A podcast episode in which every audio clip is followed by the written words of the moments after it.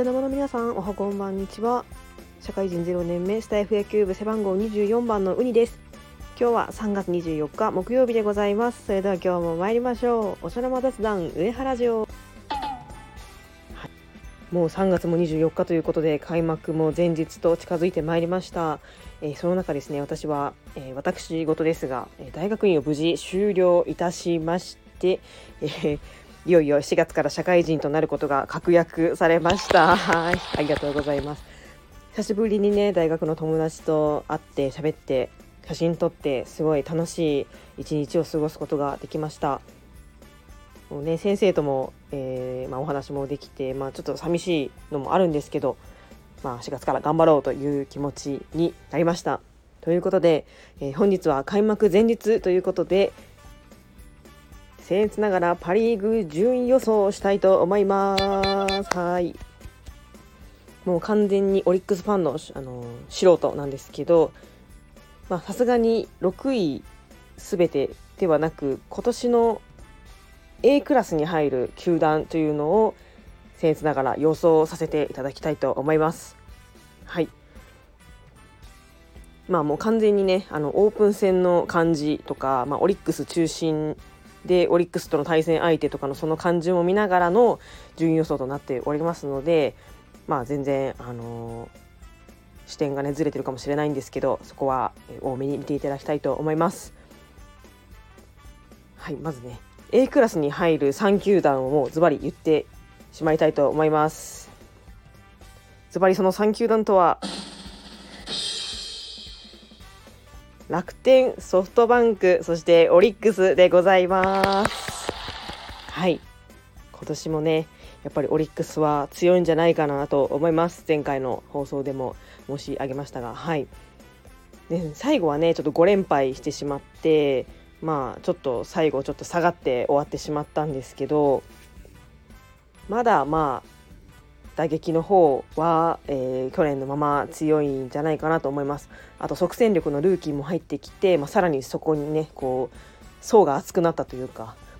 えー、非常に頼もしい、えー、打線になっているのではないかなと思います、えそして、えその他のえー、楽天ソフトバンクについてなんですがまず楽天ですね。楽天はオープン戦でも戦っておりましてまあ2連敗してしまったんですよねオリックスが。でやっぱその試合の感じとか見ていると、うん、やっぱり打線が強いなという印象を受けました特にねやっぱ打点王の島内選手がやっぱチャンスで打つんですよね。でもう長打力もありますしこうつないでつないでっていうので、まあ、得点にあの結びつくバッティングというか打線がすごく印象的だったので、まあ、そこがちょっとあの手強いというか怖いなという印象です。まあ、さらに今年からはあの日ハムからね西川春樹選手が入ってきてもう本当にその楽天でももうザ・西川春樹みたいなもうすごい生き生きとあの活躍されていたのであちょっと怖いなっていう印象があったので、えー、楽天が A クラスに入るんじゃないかなと思います。えー、そして、えソフトバンクなんですがまあこれは上昇球団といいますか、まあ、去年は残念ながらあの B クラスではあったんですけど、まあ、やっぱりあの例年の強さっていうのはやっぱ今年も変わらないのかなと思いまして、まあ、A クラスに食い込んでくるんじゃないかなと思います。オープン戦では戦ってないので、まあ、今年の感じとかよく分かってはいないんですけれどまあ千賀投手とかねあのエース級のピッチャーとか、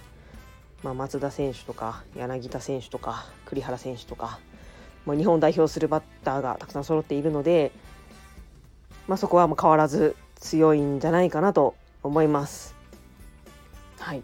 まあ、具体的な順位というと、まあ、かなりこうひいき目が入ってくるので、まあ、ちょっとオリックスがね、まあ、1位か2位かなみたいな感じになってしまうんですけどまあその3球団でこうバチバチと